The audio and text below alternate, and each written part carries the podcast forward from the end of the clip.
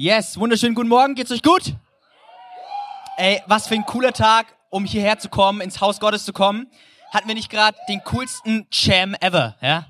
Son Le, du bist eine Maschine. Richtig, richtig nice. Ähm, und auch, lass mal Applaus geben für die, für die ganze Worship Band. Vielen Dank für euren Dienst, so, so cool. Außerdem, ähm, ich lieb's immer, wenn, Chess, wenn du hier MC magst. Ich finde es so schön. Ähm, richtig cool. Vielen, vielen Dank. Ist einfach so gut zu sehen, wie Menschen ihre Gaben einbringen. Ähm, und deswegen bin jetzt auch ich hier, ne? Spaß. Hey, an alle, die mich noch nicht kennen, ähm, ich bin der Tobi, ähm, ich mache gern Witze. Ähm, ich heiße Meier mit Nachnamen, mit AI, ich bin 24 Jahre alt und ich bin einer der Pastoren, Klammer auf, in Ausbildung, Klammer zu, ähm, dieser Kirche und ich bin vor allem verantwortlich für den Kids- und Jugendbereich. Ähm, Genau, und wie schon gesagt, wir befinden uns in Woche zwei der Predigtserie Relationship Goals, Beziehungsziele zu Deutsch. Und letzte Woche hatten wir, glaube ich, schon einen richtig guten Start. Wir hatten hier oben ein Panel mit mehreren ähm, Menschen in verschiedenen Beziehungsphasen, sage ich jetzt mal. Und es gab richtig viel, richtig praktische Beziehungstipps. Ich konnte richtig viel mitnehmen. Ähm, und vielleicht bist du hier und du fragst dich, warum redet man in Kirche übrigens überhaupt über dieses Thema Beziehung, Liebe, Sexualität vielleicht sogar? Ja, warum muss es so eine Beziehungspredigtserie geben? Und es liegt ganz einfach daran, dass die Bibel viel zu sagen hat zum Thema Beziehungen, Freundschaften, Partnerschaften, Verletzungen, Scheidung, Sex, Mann, Frau. Und ich glaube, oft ähm, nutzen wir in der Kirche oder nutzt die Kirche die Mehrheit der Zeit, um über die Minderheit unseres Alltags zu sprechen. Ja, irgendwie es geht um Tempelbau oder sowas oder über ähm, das Fasten. Und sind wir mal ehrlich, das bestimmt nicht unseren Alltag.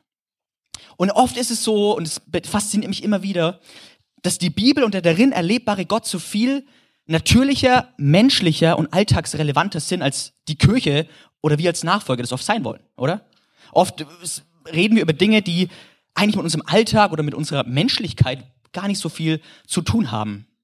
Darum reden wir also über Beziehungen, weil die Bibel davon spricht, weil Gottes Wort davon redet. Und wir reden über Beziehungen, Liebe und Co., weil es seinen Ursprung in Gott hat. Und es gibt nichts Besseres, als Gottes Werke nach Gottes Werten zu leben. Es gibt nichts Besseres, als Gottes Werke nach seinen Werten zu leben. Und wir reden über das Thema, weil es ein Thema ist, das uns alle betrifft. Ja? Hey, heute Morgen, ihr dürft ähm, ruhig auch ein bisschen mitpredigen mit mir. Ja, ihr dürft Amen sagen, ihr dürft Halleluja rufen, ähm, ihr dürft ja fast alles machen, was ihr wollt, nicht ganz. Ähm, wisst ihr, und heute in Woche zwei wollen wir fast nochmal einen Schritt zurückgehen von letzter Woche und wollen definieren, was Liebe überhaupt ist und was unser Part, was unsere Rolle in Liebe ist. Und ich will am Anfang noch mit uns beten, lassen uns mal gemeinsam aufstehen. Herr Jesus, ich danke dir für diesen Morgen. Ich danke dir, dass ähm, das ein Tag ist, den du geschaffen hast, Herr Jesus. Und ich danke dir, dass ähm, wenn wir über Liebe reden, dass wir dann über dich reden. Wenn wir über Beziehung reden, dass wir dann über dich reden, Herr. Vater, und ich bete, dass wir heute wirklich begreifen, dass du es uns offenbarst und erkennen lässt, was Liebe ist, wer Liebe ist, wer du bist, Herr Jesus. Vater, ich bitte, dass du hier anwesend bist mit deinem Heiligen Geist, Herr. Und die Gemeinde sagt, Amen, Amen. Was ist Liebe? Ja? Ihr dürft übrigens hinsetzen, ja. Ähm, ihr macht's sowieso, ne? Was ist Liebe? Ich weiß, ich weiß nicht, wie es bei euch ist, aber ich ähm, wohne jetzt ungefähr seit einem Jahr in München und bin vor drei Monaten gut umgezogen, bin jetzt in einer WG und ich habe in meinem Zimmer tatsächlich nur einen Schrank. Ja, das ist ein bisschen ein Problem, weil meine ganzen Bücher stehen am Boden und sind jetzt sowas wie ein Abstell, wie, wie, wie, wie, so ein, wie so ein Schemel schon, ja, geworden. Ich stelle da mal ein Glas auf meinen Bücherstapel ab und sowas. Geht nicht immer gut. Neulich in der Connect Group. Noel, bist du da? Nee, dann kann ich sagen, Noel hat ein Glas umgeschüttet, ja. Alle Bücher waren nass. Ähm, Shana, ja, riecht sie mal aus, ich bin immer noch wütend. Ähm, und die Bühne, Bücher sind immer noch nass. Nee, nicht, alles, alles wieder trocken, alles wieder gut. Ähm, und ich habe nur einen Schrank und das ist ein bisschen ein Problem, weil nicht alles passt in diesen Schrank rein. Und während die Schrankordnung oben noch ganz gut ist, oben fängt's an mit ähm, Pullovern, dann kommen die T-Shirts, dann kommt meine Jeans und die paar Hemden, die ich habe.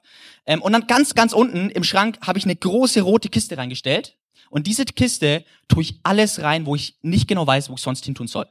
Das, da ist mein Schal drin, da sind meine Mützen drin, meine Gürtel, meine Jogginghosen, meine Sportsachen, meine Socken. Ich finde momentan meine, meine langen Socken nicht mehr, deswegen ziehe ich kurz. Weil diese Kiste ist ein Loch. Alles Mögliche, was ich irgendwie finde und auch gerade wenn Gäste kommen und irgendwas liegt noch rum, es kommt in diese rote Kiste. Ja, mal ganz ehrlich, wer hat auch so eine Schublade oder so einen Schrank daheim? Ja, es ist einfach, jeder hat ihn, keiner weiß genau, was drin ist. Ähm, ist eigentlich auch mal spannend, irgendwie halt mal sowas auszulernen. Ähm, wisst ihr, ich erzähle euch das, weil ich glaube, dass der Begriff und das Wort Liebe wie so eine Schublade geworden ist. Wie so eine rote Box geworden ist, ein Auffangbecken, ein Sammelsurium für alles Mögliche, für alle möglichen Dinge. Wisst ihr, ich, ich liebe meine Verlobte Luisa und ich liebe Thunfischpizza mit viel Zwiebeln. Das Problem ist, Luisa liebt mich nicht, wenn ich Thunfischpizza mit viel Zwiebeln gegessen habe, ja? Aber das ist mein Problem. Wir sagen Dinge wie, hey, ich liebe Gott, den Schöpfer des Universums und ich liebe den FC Bayern. Hey, und es sind beides super liebenswerte Sachen. Aber ich glaube, ihr versteht, was ich meine, wenn ich sage, dass unser Wort Liebe so ein breites Spektrum, so einen breiten Bereich von Dingen bedient. Und dass wir am Ende vielleicht doch dann gar nicht wissen, was Liebe eigentlich ist. Und ich habe geschaut, ähm, ein bisschen recherchiert, was Menschen unter Liebe verstehen. Und einige Menschen verstehen unter Liebe tolerant sein. Einige verstehen unter Liebe oder sagen, hey, im Gegensatz jemanden zu verurteilen, weil er anders ist, weil er was anders macht, soll man ihn lieben. Und sie definieren Liebe als, ich darf nichts als schlecht oder als falsch betiteln. Liebe wird verstanden als tolerant sein, zu lieben. Nicht zu sagen, wenn's, wenn, ja, wenn was vielleicht falsch oder schlecht ist. Und während sich das schön brav und vielleicht auch fortschrittlich anhört, bin ich überzeugt, dass das nicht der Kern von Liebe sein kann. Nicht zuletzt ist ja das Gegenteil von Liebe nicht Hass, sondern Gleichgültigkeit. Und es nur eine enge Linie zwischen Toleranz und Gleichgültigkeit ist. Andere definieren Liebe als Leidenschaft für etwas. Wir gebrauchen das Wort Liebe, um unsere Gefühle des Hingegebenseins, der Zuneigung zu etwas auszudrücken und sagen sie komischen Dinge wie ich liebe Wandern. Ja, wer auch immer sowas sagt, ja. Mein Papa ist da. Yes, und auch ein paar junge Menschen lieben Wandern, schön. Aber wir sind ja wirklich, hier ist echt schön, also hier liebe ich sogar selber auch zu wandern.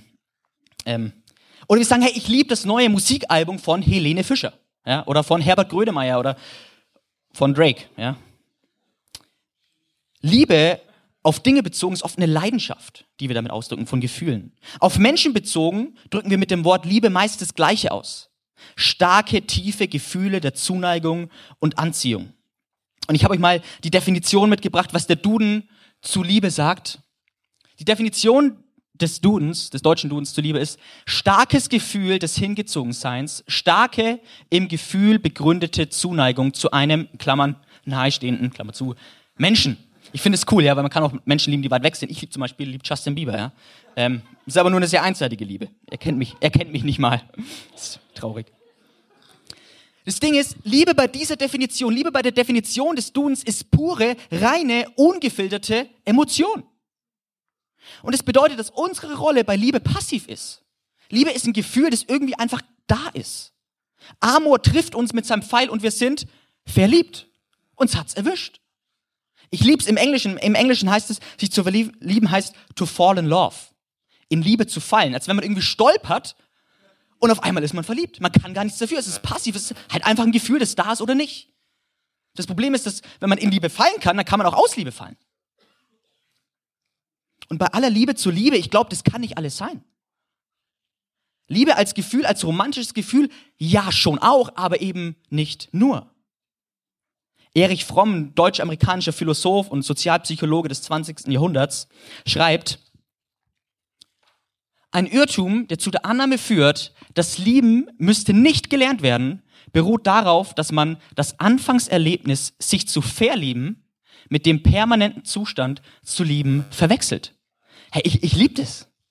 Ich liebe das. Es ist ein Unterschied. Da gibt es einen Unterschied zwischen verlieben, ich habe irgendwie Gefühle und ein permanenter Zustand. Ich liebe, ich tue etwas. Da ist was Aktives dahinter. Wisst ihr, Liebe als Gefühl ist nichts Schlechtes. Liebe als romantisches Gefühl taucht sogar in der Bibel auf. Das erste Lied in der Bibel, das erste Lied der Menschheit handelt davon. Wir, wir kriegen das nicht ganz mit, aber im Hebräischen ist es ein Lied und Adam singt da über Eva. Endlich ist hier Gebein von meinem Gebein und Fleisch von meinem Fleisch. Ja, also würde ich jetzt vielleicht nicht mehr vertexten oder sowas. Ähm, aber das war damals ein, ein, Liebeslied, ein romantisches Liebeslied von Adam an seine Frau Eva. Und auch das längste Lied der Bibel, das hohe Lied, feiert diese Art von romantischer Liebe. Philippe. Philippe hat mal, oder hast du oder willst du? Das hohe Lied mit deiner. Okay, okay. Alles klar. Gut. die Wahrheit ist, und die Bibel verschweigt es nicht und macht kein Hehl draus, wir sind emotionale Geschöpfe. Gott hat uns mit Emotionen und auch mit romantischen Emotionen geschaffen. Romantische Gefühle sind ein Geschenk Gottes. Aber in der Wurzel, in der Wurzel können Gefühle eben doch auch oft selbstbezogen sein. Hinter den ganzen Blumen und Gedichten, hinter der Lyrik und der Dekoration ist eben doch, auch, doch oft ein narzisstischer Ursprung. Hey, wenn ich sage oder wenn wir sagen, ich liebe dich, meinen wir doch meistens, hey, ich liebe, wie ich mich fühle, wenn du in meiner Nähe bist. Du machst mich glücklich. Wenn du da bist, dann fühle ich mich stärker, sicherer, geliebt. Ich fühle mich glücklich. Ich liebe dich. Und eigentlich beschreiben wir mehr ein Gefühl, das, das wir fühlen und, und was, was Liebe mit uns macht. Und wisst ihr, wenn das gar nicht schlecht ist, kann das doch nicht der Kern und die Essenz von Liebe sein. Die Frage ist, was ist Liebe dann? Wir brauchen eine bessere Definition von Liebe. Was ist der Kern von Liebe vor diesem inflationären Gebrauch dieses Wortes und vor dieser menschlichen Tendenz, ihn mit narzisstischen ähm, Auswirkungen zu betiteln? Und deswegen müssen wir einen Blick werfen zum Ursprung, zu Gott. Und es gibt einen Brief in der Bibel, das ist der erste Johannesbrief, geschrieben von sehr gut, von Johannes. Ähm, und wisst ihr, Johannes war einer der zwölf Jünger Jesu. Und er, Johannes ist drei Jahre lang mit Jesus, aka der Inkarnation von Liebe, rumgelaufen und nennt sich selber der, der Jünger, den Jesus liebte. Man könnte also sagen, Johannes kennt sich aus mit dem Thema. Johannes ist Dr. Sommer der Bibel, wenn man so will. Ja? Das sagt er über sich selber. Ja. Und Johannes schreibt im, im, in, in seinem Brief, im ersten Johannesbrief, Kapitel 4, Vers 7 bis 11, ich habe sie mitgebracht. Meine Freunde, wir wollen einander lieben, denn die Liebe hat ihren Ursprung in Gott. Und wer liebt, ist aus Gott geboren und kennt Gott. Wer nicht liebt, hat Gott nicht erkennt, erkannt, denn Gott ist Liebe. Und da will ich mal ganz kurz stoppen. Gott ist Liebe, aber der Umkehrschluss, dass das, was wir als Liebe definieren, ist nicht Gott. Wisst ihr, Symbole und, und, und, und solche, solche, solche Zeichen machen das Wesen Gottes ersichtlich, aber dürfen nicht mit Gott verwechselt werden. Ein Kommentator schreibt zu diesem, zu diesem Vers, weil die Selbstmitteilung Gottes, das, das, wie Gott uns entgegentritt, sein, sein Handeln in der Menschheitsgeschichte, weil die Selbstmitteilung Gottes als umfassende Liebesbewegung verstanden wird, ist die Selbstdefinition Gottes als Liebe folgerichtig. Ich finde, es hört sich gut, so gut an. Weil all das, was Gott getan hat und tut, uns Menschen gegenüber, Liebe ist und eine Liebesbewegung ist, von Gott zu Menschen, ist Gottes Definition als Liebe folgerichtig. Gott definiert, was Liebe ist. In Gott sehen wir, was Liebe ist, was wahre Liebe ist, aber nicht umgekehrt. Nicht wir Menschen mit unseren Vorstellungen von Liebe definieren, wer Gott ist.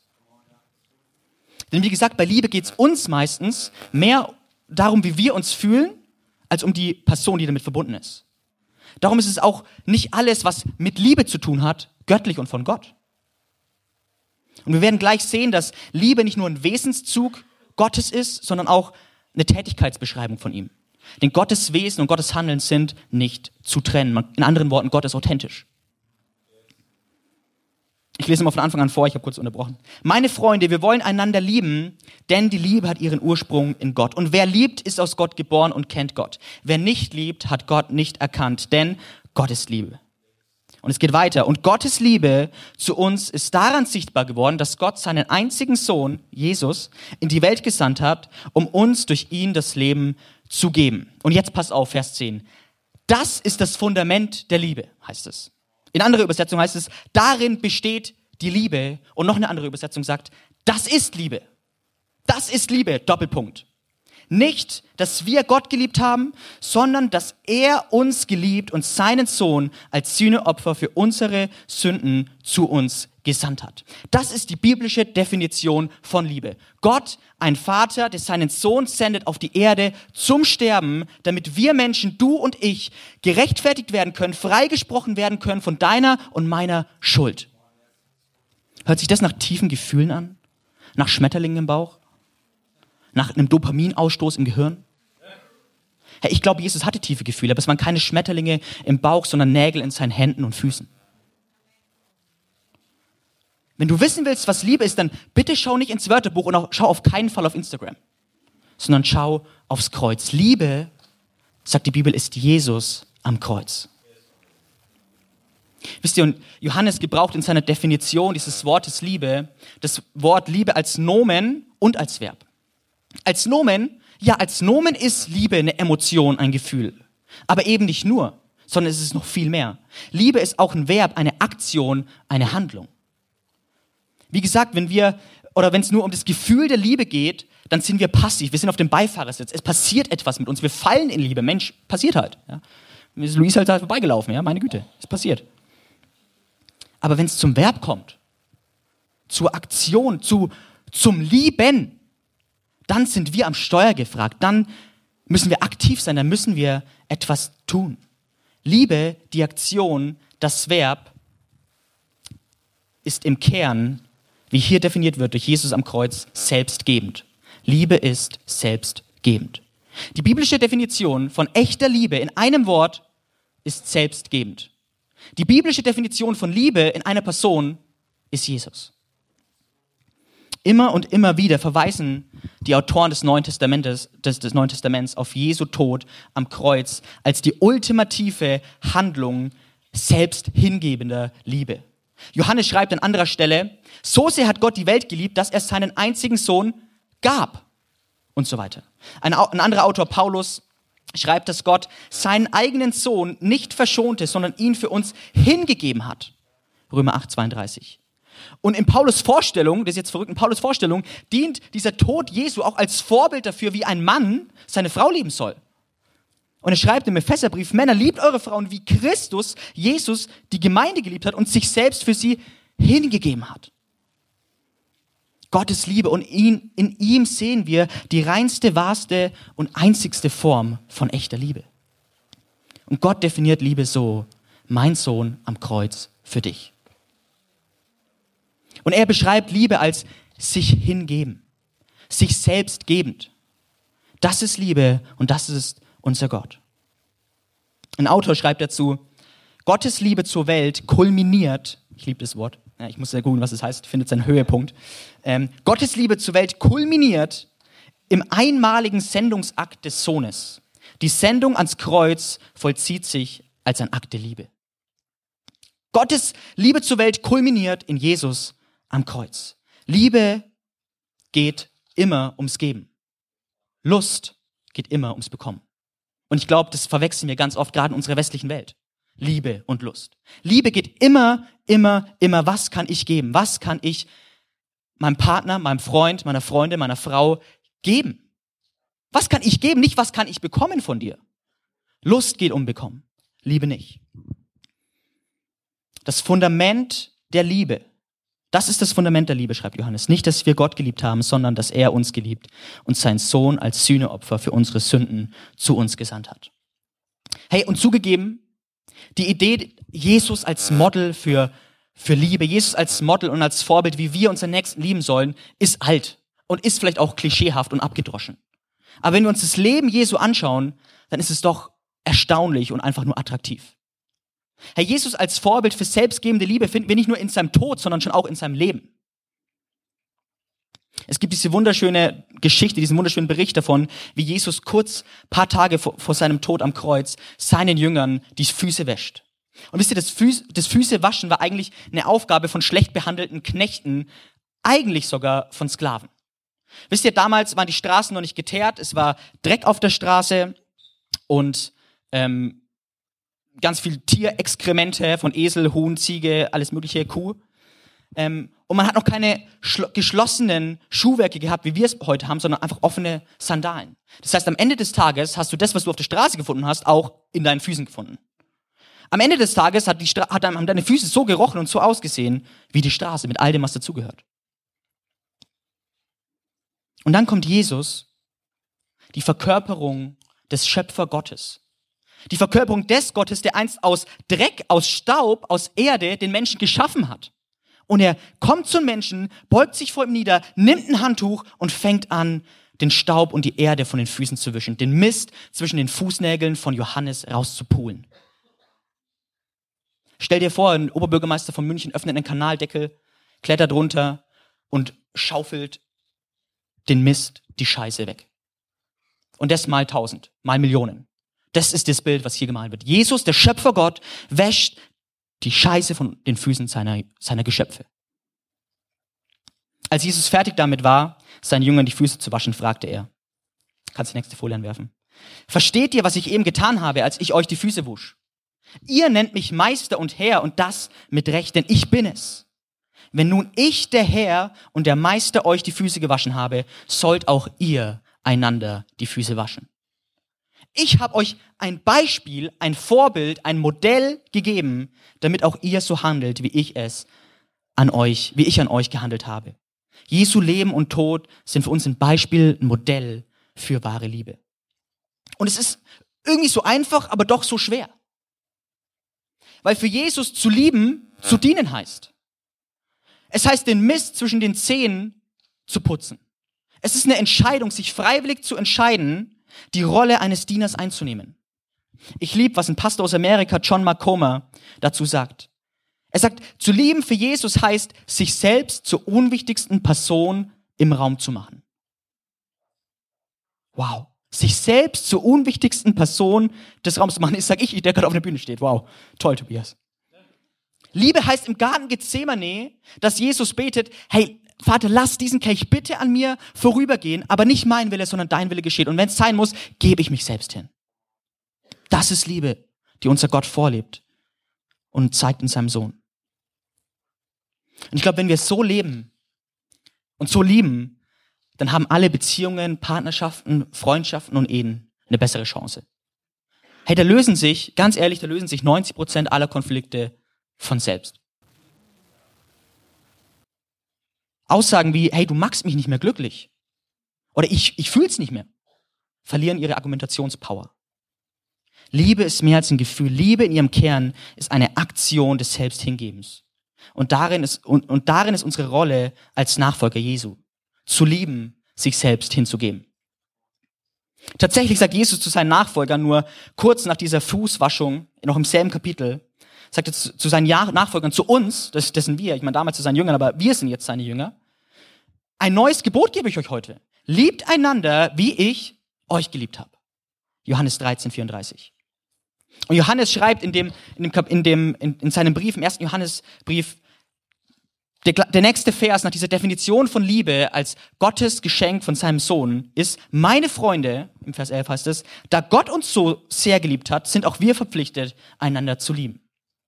Gottes Liebe ist Zuspruch und Anspruch. Wisst ihr, das Ding ist ja, Gefühle kann man nicht befehlen.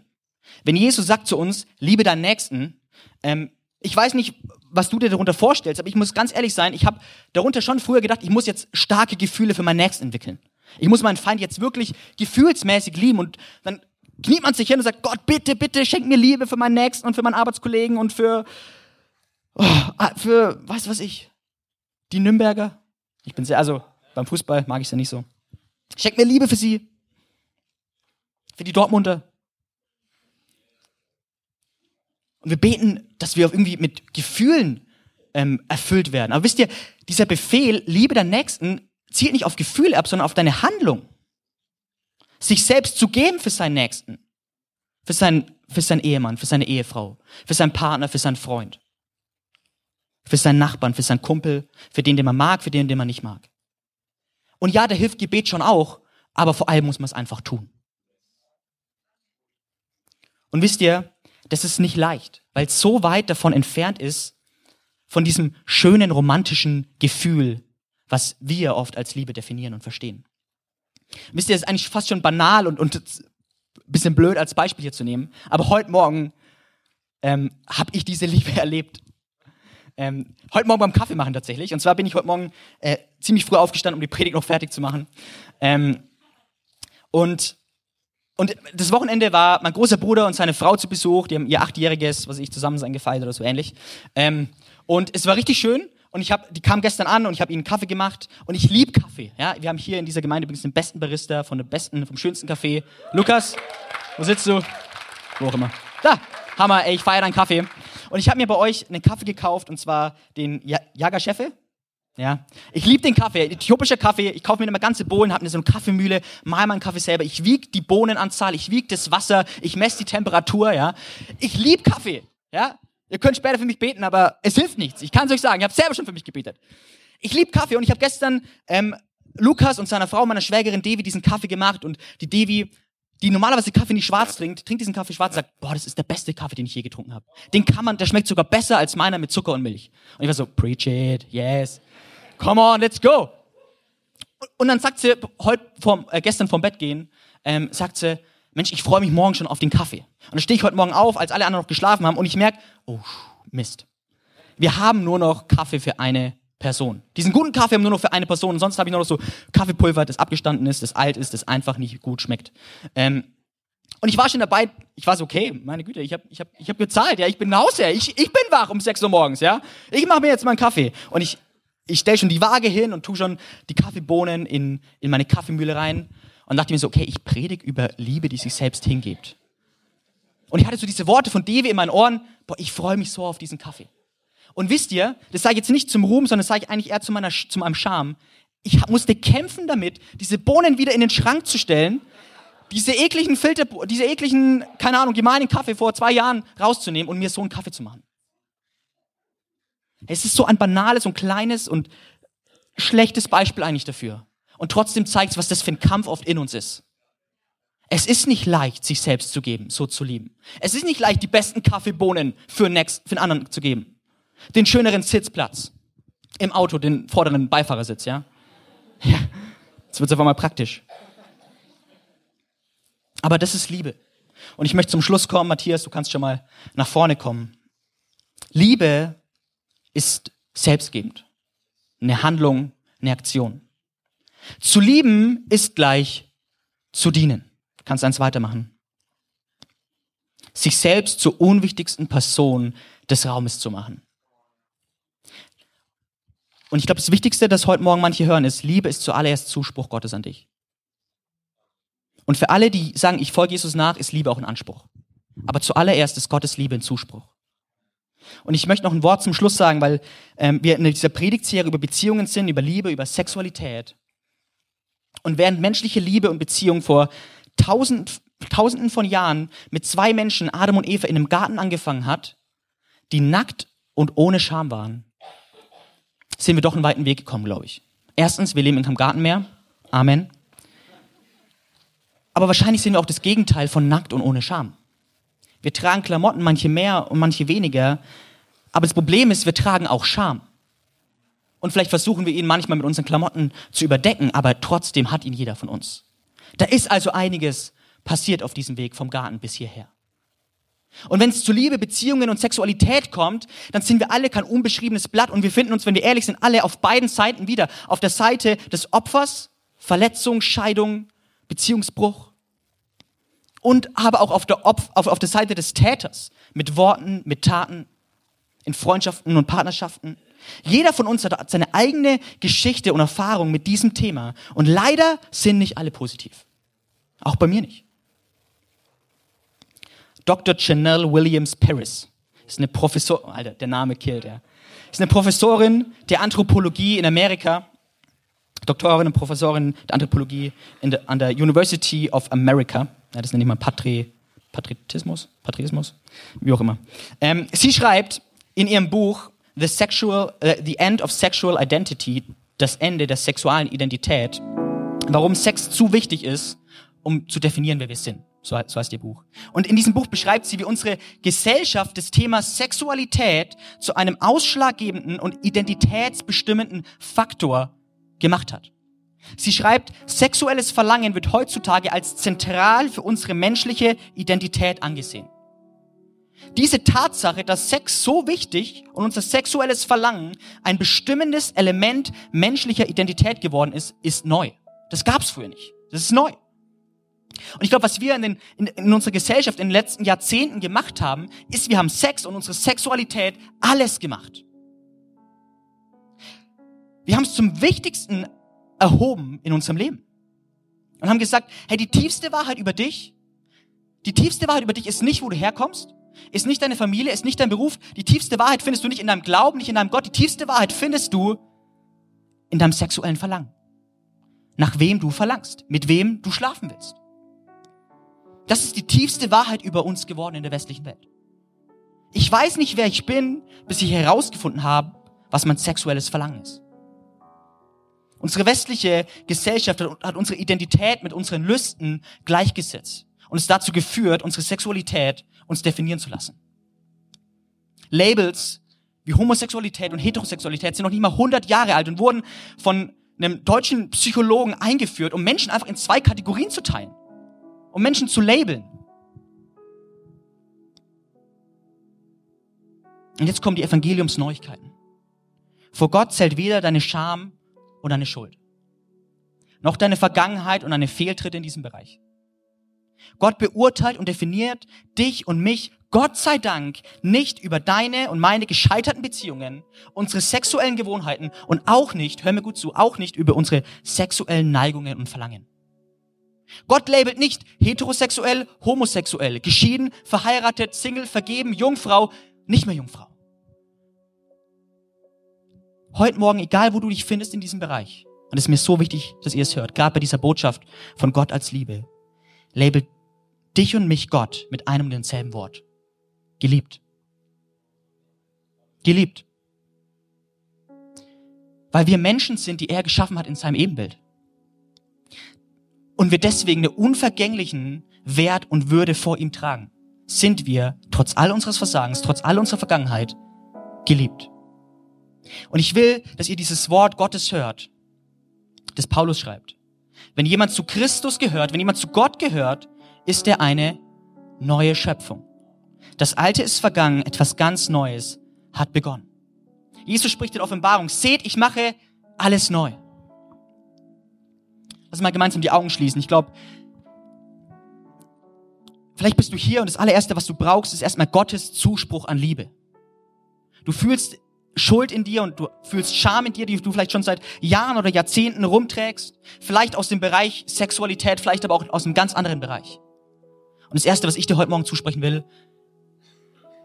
ist Gottes Liebe. Er labelt dich nicht nach deinem Versagen, nach deinem Beziehungsstatus, sondern er labelt dich, du bist geliebt. Einfach nur geliebt.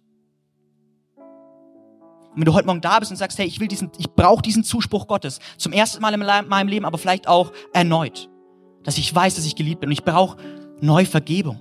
Ich will mir das neu zusprechen lassen. Dann würde ich richtig gern für dich beten. Heb doch mal kurz deine Hand. Danke, danke. Noch jemand da? Danke. Und du sagst, ich, ich brauche Gottes Zuspruch, dass er mich liebt. Ist noch jemand da? Wow. Hey, Jesus, und ich bete für jede Person, die die du so liebst, Jesus, die jetzt ähm, so mutig war und sagt, hey, ich brauche neu diesen Zuspruch Gottes, diesen Zuspruch von dir, Herr, dass du mich liebst. Und ich spreche das jetzt über jeden Einzelnen aus, der sich gemeldet hat, mit seiner Hand oder nur im Herzen. Gott liebt dich, dir ist vergeben, es wurde bezahlt, du bist geliebt. Vater, ich bete, dass deine Liebe überreich wird in unserem Leben, dass deine Liebe unsere Identität bestimmt. Ich danke dir, dass wir nicht ein Produkt unserer Entscheidungen sind, sondern dass wir ein Produkt deiner Entscheidung sind, Herr uns zu lieben, am Kreuz für uns zu sterben. Und ich will noch eine zweite Frage stellen. Ihr dürft eure Augen geschlossen haben. Gottes Liebe ist, haben wir gesagt, ist Zuspruch und Anspruch. Und wenn du als Nachfolger Jesu hier da bist und sagst, hey, ich will diesem Anspruch der Liebe Gottes gerecht werden in meinem Leben und ich hab's nicht getan. Aber ich will mich heute neu entscheiden, nach dieser Liebe zu leben, mich selbst hinzugeben für meinen Ehemann, für meine Ehefrau. Für meinen Partner, für meinen Arbeitskollegen, für meine Arbeitskollegen, ob ich sie mag oder nicht mag. Für meine U-Bahn-Mitfahrer, meine Busmitfahrer, die mir einen Platz streitig machen. Ich will neu selbstgebende Liebe leben. Ist jemand da, der sagt, ich will diesem Anspruch Gottes gerecht werden? Ich würde auch gern für uns beten. Herr Jesus, ich danke dir, dass du uns vorgelebt hast, Herr, was selbstgebende Liebe ist, wie selbstgebende Liebe ausschaut und dass sie gelebt werden kann, Herr. Vater, und ich bete, dass du Gnade mit uns hast und dass du uns befähigst, so zu lieben, wie du uns geliebt hast, so zu lieben, wie du Menschen liebst, Jesus, dass du uns die Fähigkeit gibst, im Alltag, am Montagmorgen, Herr Jesus, in unausstehlichsten Situationen, mit unausstehlichsten Menschen, Herr Jesus, deine Liebe weiterzugeben und deine Liebe zu leben. Hilf uns, Herr Jesus, zu dienen und uns selbst zur unwichtigsten Person im Raum zu machen. Danke, dass du Vorbild darin geworden bist. Dass wir mit dir keinen Befehlen folgen, sondern Fußstapfen. Danke, dass du der Gott bist, der Liebe ist und der Liebe definiert. Und dass wir von dir in allererster Linie geliebt sind. Amen.